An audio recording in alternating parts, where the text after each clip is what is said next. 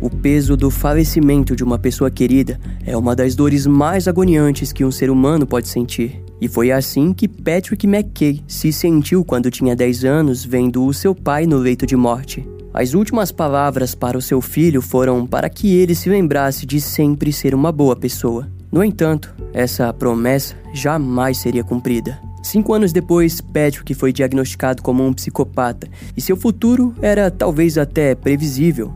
Ele poderia se tornar um assassino frio e mortal. Pelo menos isso foi o que os psiquiatras falaram. Mas infelizmente eles estariam certos. No episódio de hoje conheceremos a história dos crimes de Patrick McKay, o assassino em série mais prolífico do Reino Unido.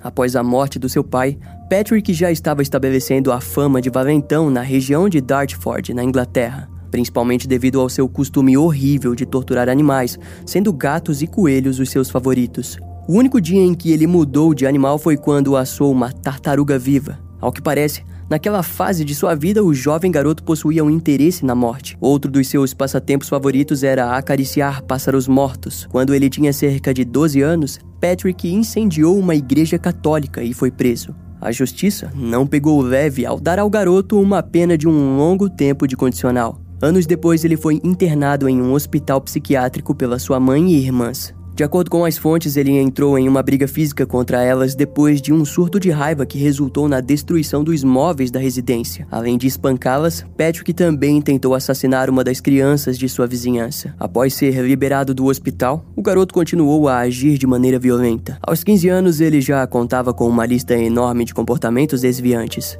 Eventualmente, Patrick foi preso e enviado para o hospital Moorside, em Liverpool, onde foi diagnosticado como um psicopata pelo Dr. Leonard Carr. Algum tempo depois ele foi liberado, mas o psiquiatra e alguns funcionários informaram que aquilo seria um erro. Após sair do local, Patrick se mudou para a casa de suas duas tias, onde passou a usar drogas e bebidas alcoólicas. E nessa altura de sua vida, ele acabou desenvolvendo um fascínio pelo nazismo. Seus familiares se assustaram ao encontrar o seu quarto com centenas de fotos e quadros ilustrando a Segunda Guerra Mundial. O rapaz ainda por cima quis mudar o seu nome e pediu para que os seus amigos e familiares o chamassem de Franklin Bovolt, o primeiro, em referência a ser uma figura mundial, ou seja, um ditador. Essa mudança radical apenas piorou ainda mais o relacionamento entre Patrick e as mulheres de sua casa. A polícia era chamada pelo menos quatro vezes por semana na residência. Até os seus vinte e poucos anos, Patrick constantemente era retirado de casa em diversos momentos e enviado pelos policiais para instituições para jovens violentos ou criminosos. Mais tarde, um dos professores dessas instituições mencionou que o perfil comportamental dele remetia diretamente a um assassino de mulheres. Em meados de 1972 a 1973, Patrick passou a furtar residências de pessoas ricas da região de Chelsea, em Londres. Naquele período, a cidade britânica enfrentava um aumento drástico em crises como furtos. Patrick possuía preferência em roubar lojas de luxo, restaurantes e bolsas de mulheres idosas. Após praticar muito, ele passou a fazer amizade com mulheres idosas que o levavam até sua casa, onde Patrick as furtava sem perceberem. Eventualmente, o jovem criminoso conheceu o padre Anthony Crean, de 63 anos, que foi facilmente manipulado por Patrick. Sem perceber, Anthony tratou Patrick como um filho e o tornou um dos seus jovens protegidos. Contudo, um dia ele decidiu assaltar a residência do religioso.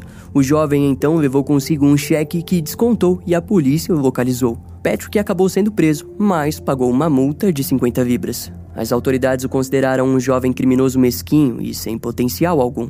E o padre Anthony se viu completamente decepcionado. Em janeiro de 1974, o corpo de Stephanie Britton e de seu neto de 4 anos foram encontrados massacrados na região de Hertfordshire, em Londres. Ambas foram esfaqueadas até a morte, sem mostrar muita resistência.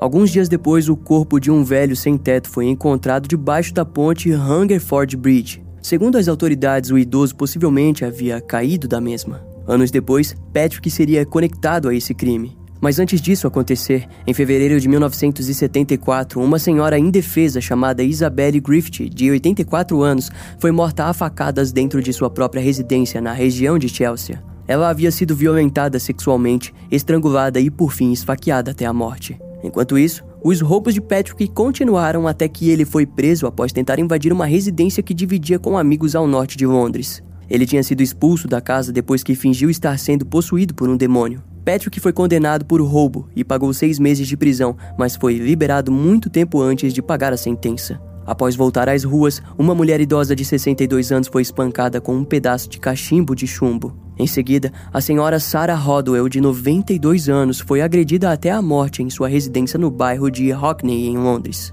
As autoridades também registraram a morte da dona de um café chamada Eve Davis em Southend.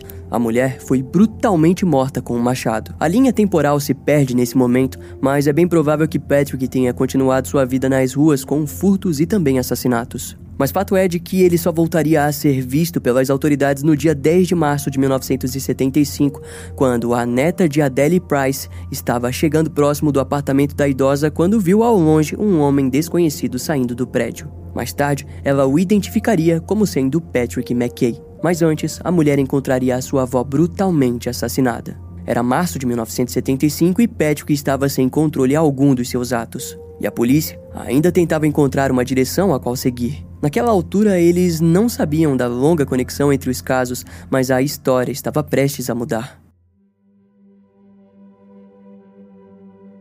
Alguns meses antes do assassinato de Adele Price, o investigador Ken Tappenden, da Polícia Metropolitana de Londres, se viu em uma crise profissional. Em sua sala, ele notou que o mapa com taxa de criminalidade estava coberto por pontos vermelhos. A cada dia, um novo ataque, uma nova morte. E na época, a morte da idosa Isabella Griffith piorava ainda mais a condição das investigações. A equipe forense descobriu que a idosa foi espancada por um objeto contundente, depois transferida até a cozinha, onde o assassino enfiou uma faca de cozinha em seu peito. Aquelas evidências encontradas indicavam que provavelmente ele havia permanecido algumas horas na cena do crime. Poucos dias depois, o corpo de Adele Price também foi encontrado sem vida em seu apartamento. Os detalhes mórbidos dos crimes permeavam a cabeça dos investigadores. Como poderia alguém forçar a entrada, assassinar a vítima e permanecer na residência? Sobre o crime contra Adele Price, a polícia não sabia, mas Patrick permaneceu no sofá da sala de estar até o momento em que a neta da vítima tocou o interfone, demonstrando assim um comportamento extremamente horripilante.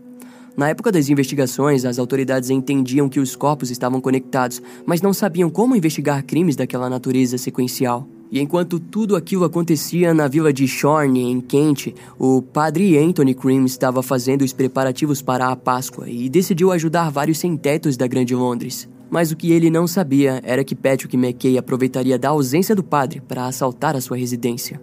Porém, inesperadamente, o padre retornou para sua casa e ambos se encontraram. Uma briga se iniciou até que Anthony conseguiu fugir para o banheiro. Patrick, no entanto, estava decidido a acabar com aquilo. Ele encontrou um machado e derrubou a porta. Em seguida, de maneira animalesca, Patrick matou o padre com golpes de machado na cabeça. O corpo de Anthony só seria encontrado na parte da noite por uma das freiras locais. Conforme testemunhas eram entrevistadas, todas descreviam o suspeito parecido com Patrick McKay, o mesmo garoto responsável por assaltar a casa no passado. E convencidos de que haviam encontrado o criminoso, a polícia acabou o localizando em um bar de Londres. Patrick tinha gastado todo o dinheiro em álcool e estava de ressaca quando foi preso. Antes de ser posto na sala de interrogatório, ele confessou o assassinato e disse que o crime ocorreu como resultado da perda de controle de sua raiva. A arma do crime foi encontrada em uma garagem residencial. Durante o interrogatório, Patrick descreveu cada detalhe do crime e disse ter ficado por uma hora após o assassinato olhando para o corpo do padre flutuando na água da banheira coberta por sangue. Além disso, as digitais do suspeito foram recolhidas e foram compatíveis com as encontradas na cena do crime de Adele Price. Na casa de Patrick foram encontradas joias, canetas de prata e outros objetos de valor das vítimas. Em pouco tempo, a Polícia Metropolitana de Londres percebeu que o suspeito poderia ser a mesma pessoa que no passado vinha cometendo uma onda de assaltos e assassinatos não resolvidos em Londres. Posteriormente, gostando da atenção que estava recebendo e sem quase nenhuma pressão policial, Patrick confessou cerca de 13 assassinatos. A maioria eram desconhecidos nos registros policiais que investigavam a conexão entre os últimos crimes, ou seja, demonstrando que ele atuava há muito mais tempo. Patrick compartilhou que o seu primeiro assassinato foi de uma alemã chamada Heidi Minuk, de 17 anos. Ela foi morta em 9 de julho de 1973 durante uma viagem de trem para Catford. Após as confissões, Patrick curiosamente decidiu retirar todas as suas confissões. Segundo o criminoso, ele havia matado apenas o padre Anthony Green. Diante aquilo, as autoridades perceberam que não poderiam usar a sua confissão para acusá-lo da maioria dos crimes. A justiça precisaria focar nos casos mais relevantes para garantir a condenação, mas, dado a brutalidade dos crimes de Patrick McKay, estavam confiantes de que alcançariam aquilo facilmente. Antes do julgamento, os detalhes dos itens encontrados no quarto de Patrick rapidamente se espalharam por toda a Inglaterra. Ele era um garoto obcecado pela Alemanha nazista. Em seu guarda-roupa foi encontrado uma vestimenta semelhante à usada pelo esquadrão da SS, como também várias cópias de lapela e braçadeiras nazistas. E é hora de a gente lembrar que Patrick provou exatamente aquilo que os psiquiatras há anos acreditavam. Entre julho de 1973 e março de 1975, mais de uma dezena de pessoas foram assassinadas pelas mãos daquele garoto que um dia foi considerado o favorito do padre Anthony Crane. O julgamento começou em novembro de 1975. Devido à falta de evidências, ele não foi acusado pelo restante dos casos, que continuariam por anos arquivados. Os seus advogados tentaram alegar insanidade, mas devido ao histórico de internação e diagnósticos, ficou claro que ele era vítima de um distúrbio de personalidade grave, mas seria apto a ser julgado. O processo judicial acabou sendo rápido, pois no fim Patrick se declarou culpado dos assassinatos de Adele Price, Isabella Griffith e Anthony Crean. Alguns dias depois do início do julgamento, novas provas foram encontradas que conectaram o criminoso ao assassinato de um homem chamado Frank Goodman. Assim, a sua sentença final foi de prisão perpétua com liberdade condicional para 20 anos. Em 1990, ele foi deixado em uma ala especial para os criminosos mais perigosos da Inglaterra. Lá ele concedeu entrevistas, onde, quando questionado sobre sua psicopatia, respondeu que em nenhum momento de sua vida se viu como um psicopata. No ano de 1995, o primeiro pedido de liberdade condicional foi emitido pelos advogados do criminoso. No entanto, o Conselho de Liberdade Condicional negou a soltura de Patrick. Mais tarde, em meados de 2017, ele foi transferido para uma prisão aberta. Dois anos depois, membros do parlamento se mostraram receosos quanto a uma futura libertação do criminoso. O secretário de Justiça do Estado foi amplamente procurado para que houvesse uma discussão sobre aquela possibilidade. Em junho de 2020, os advogados de Patrick novamente emitiram um pedido de libertação, mas o Conselho de Liberdade Condicional auditou a audiência para que uma nova investigação sobre o envolvimento do criminoso nos assassinatos que ele havia confessado fosse feita. No ano seguinte, foi anunciado que Patrick não receberia a liberdade, mas poderia viver em regime aberto. Em 2022, o criminoso voltou a receber a atenção da mídia moderna quando foi revelado que o seu caso tinha sido novamente encaminhado ao conselho. O filho da vítima, Eve Davis, por exemplo, ficou indignado com o caso. No entanto, como Patrick nunca foi acusado pelo assassinato da sua mãe, ele e nem outros familiares de outros casos que estão fora do processo poderão ir judicialmente contra as decisões. De qualquer maneira, no momento, Patrick, com 70 anos, já completa quase seus 50 anos preso e se encontra na prisão de Ley Hill, em Gloucestershire, na Inglaterra. Os casos pelos quais ele confessou a autoria jamais foram resolvidos e permanecem arquivados. Até então, nenhuma outra pessoa foi responsabilizada ou entrou como suspeito por aquelas mortes. É de consenso de todos os envolvidos no caso que apenas Patrick McKay seja o culpado. Esse caso vai ficando por aqui. Eu espero que você tenha gostado.